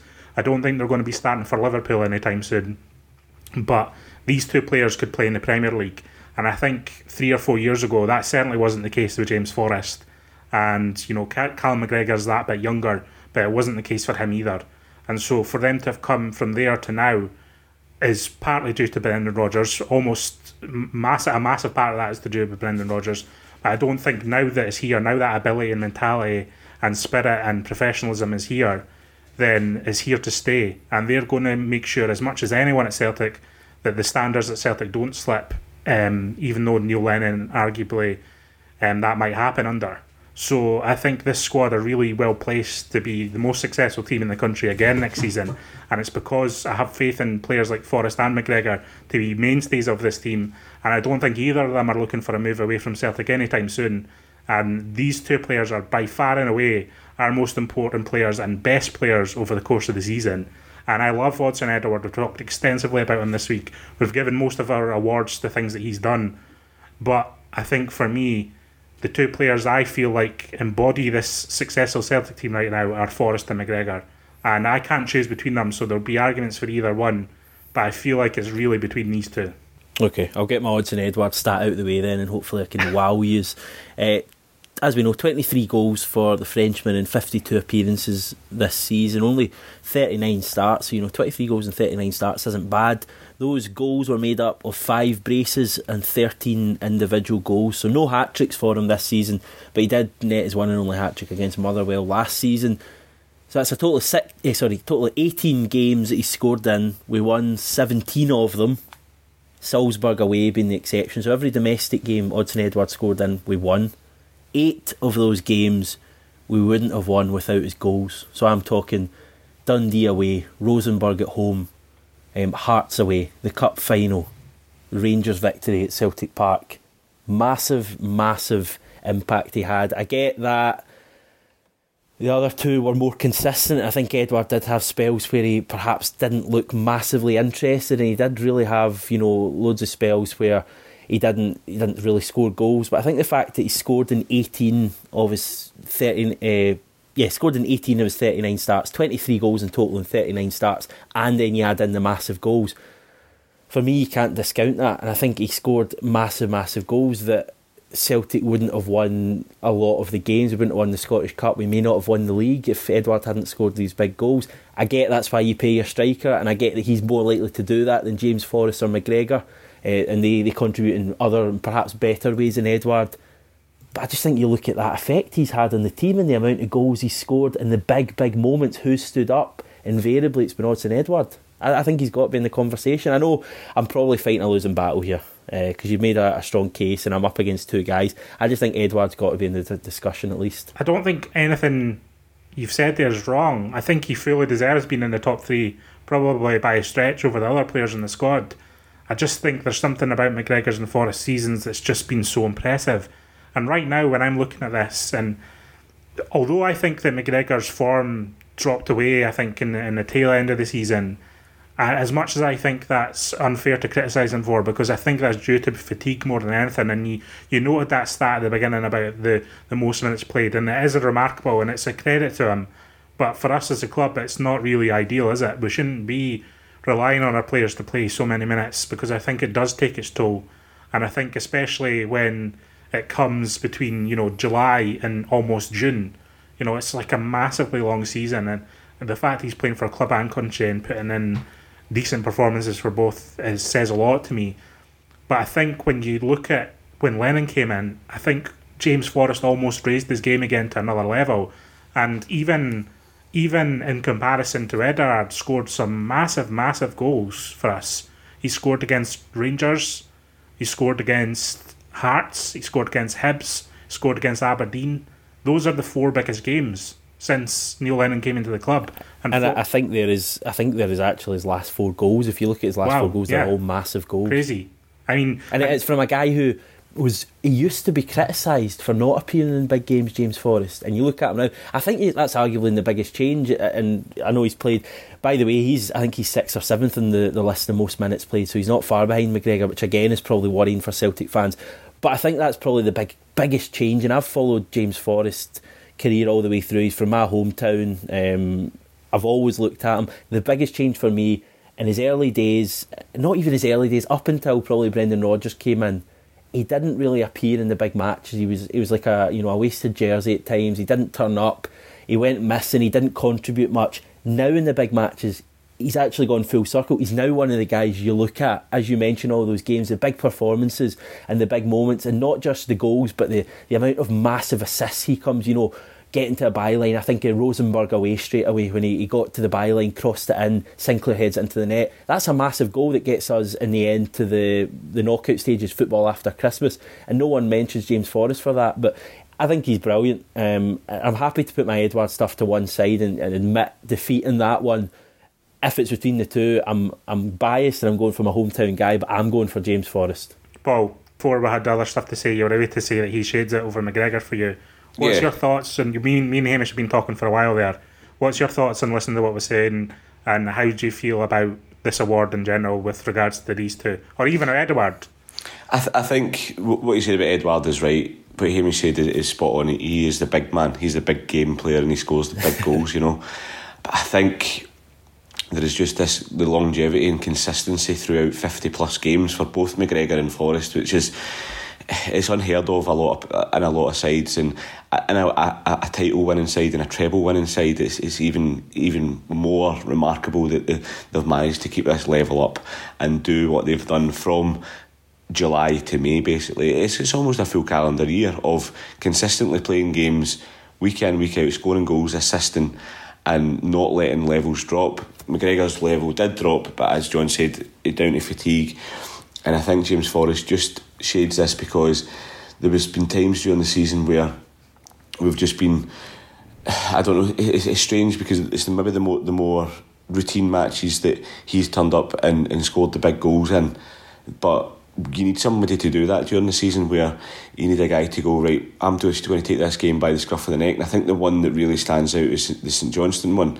When we, when we won 6 0 and he pretty much won it himself he is the kind of guy that can just jump into a game and come from nowhere and score these goals that invariably are really, really good. And there's always there's always something about James Forrest that I think over the last two seasons especially you can never rule him out doing something at any point during that match. He always comes up with the goods, and for him to have direct contribution to to, to thirty seven goals this season is is quite Massive incredible. Goal, yeah. It's like that's that's level that's levels above head and shoulders above the majority of the league and the majority of this Celtic squad. And it's His just finishing's really improved as well this season, isn't it? Or, or at least over the course of the last 24 months. I think he was often accused of not being a very good finisher, and I think that it was well noted that he used to run like a lunatic with his arms behind him. He had no neck, and he did Left that. the uh, left the what do you call it the clothes hanger in his jersey. Yeah, and he had no neck, and he did the toe poke curler thing.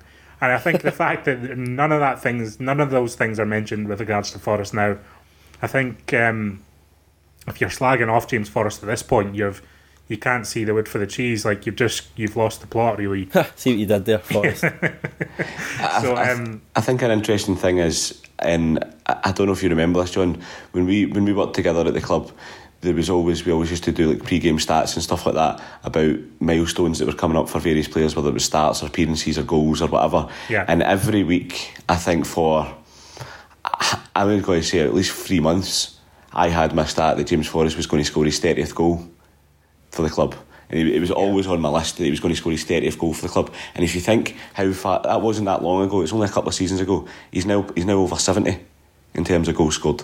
It's mm-hmm. he scored 34 in the last two seasons. it, it's, it's, it's remarkable that the way he's jumped up. He- Last season, we all thought was a one off, and the fact that he'd, he'd got into double figures for goal scoring. But he's done it again this season, and he's done it in a, a better way, I think. And, and he's he's made Patrick Roberts an afterthought as well. Like, like Yeah. if if Forrest had been toiling for two seasons, would be going, "Where's the Roberts replacement?" Blah blah blah. Roberts was really good that season. His amount of assists and his goal scored were exceptional, but Forrest has exceeded that output two seasons in a row, and done it. I feel like on a more consistent basis, starting and as a more you know, there's been times at the season where he's asked to play a more defensive role. You know, there's a couple of times he's almost been a right wing back, and he's he's added that to his game as well.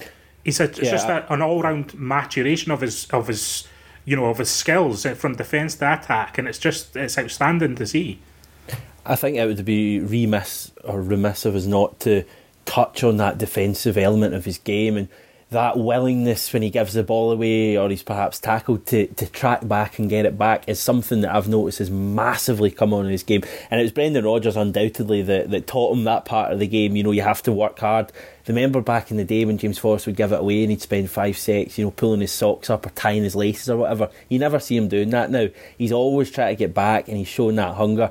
And I think Rodgers deserves credit to a certain extent with that one, but James Forrest deserves massive credit as well because he's come on leaps and bounds in a defensive sense. He's no longer he's I, I, I would argue perhaps used to be a luxury player in many ways. He was a guy get it to him, he'll have a go at defender, he'll get the odd assist, he'll score the odd goal, but he won't defend. Now he's a proper, proper Celtic player, and he's a really, really good winger.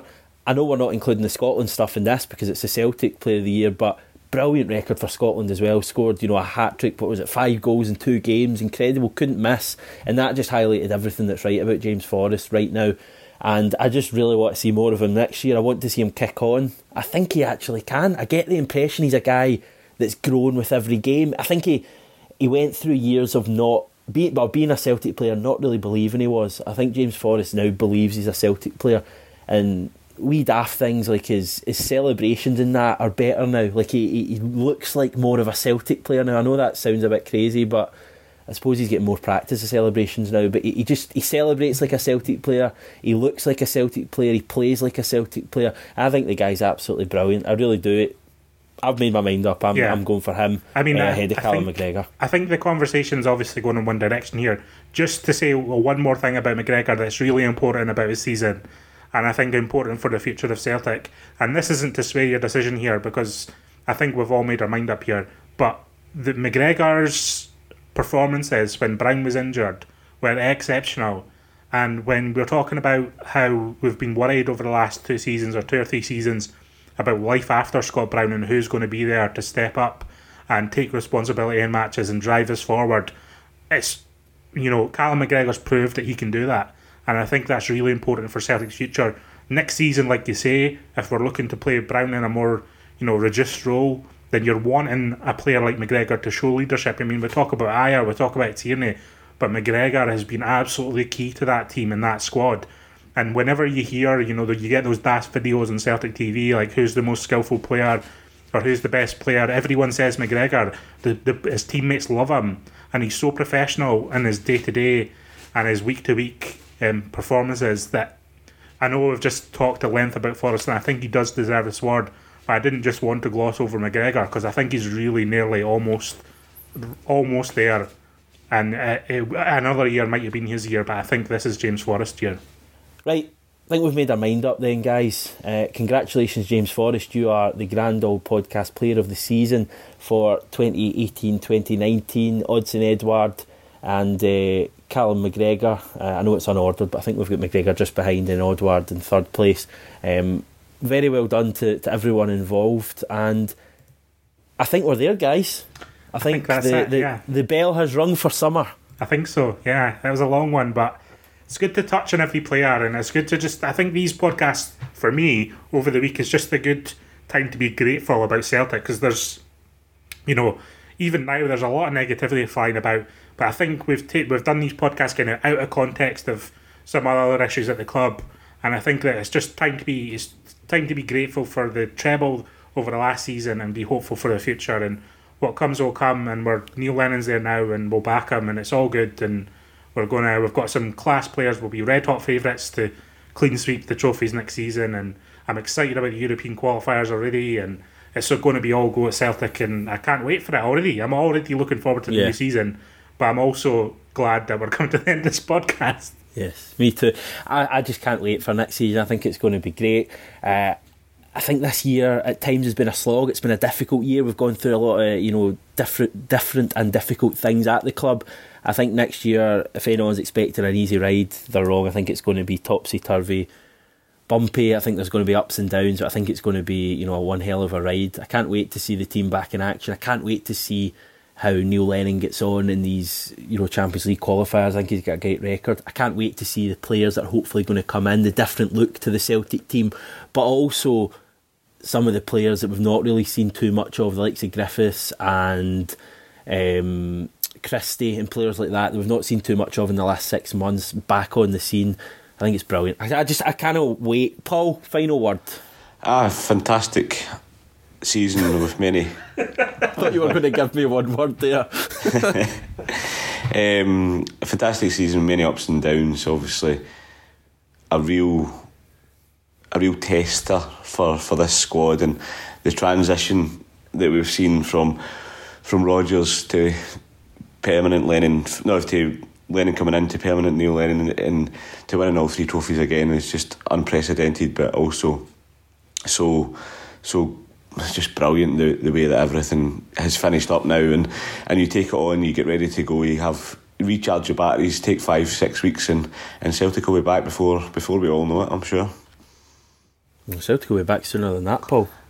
Our, uh, our first, I think our first pre-season game is like three weeks, isn't it? It's scary. It's remarkable how little a, a time everyone gets off nowadays. But I know I sound like a broken record. Uh, final thoughts for the podcast, John? Just um, thanks for sticking by us this year. I know we had a few months off for, for personal reasons and all that, and just good. There was an audience there when we turned. We talk about every week now, but it's you know the podcast's going. We're all happy. Everything's good. We're going to be back next season, ready to go, and just you know, going to enjoy having people along with us for what's going to be a crazy, wild season. I would suggest.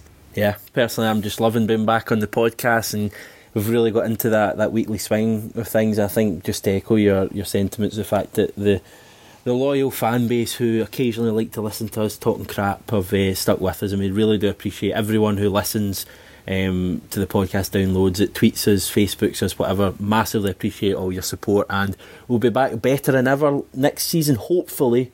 Like Celtic, we may appear at some point over the course of the summer, but I'm sure we'll be. Uh, John will be in touch with details of that on Twitter. But for now, from uh, Paul Fisher, John McGinley, and Hamish Carton, have the best summer ever, and uh, we'll speak to you. I say summer, but probably in a couple of weeks when we're gearing up for the start of the season. Um, but yeah, have a great time off, and we'll speak to you then. Hail, hail.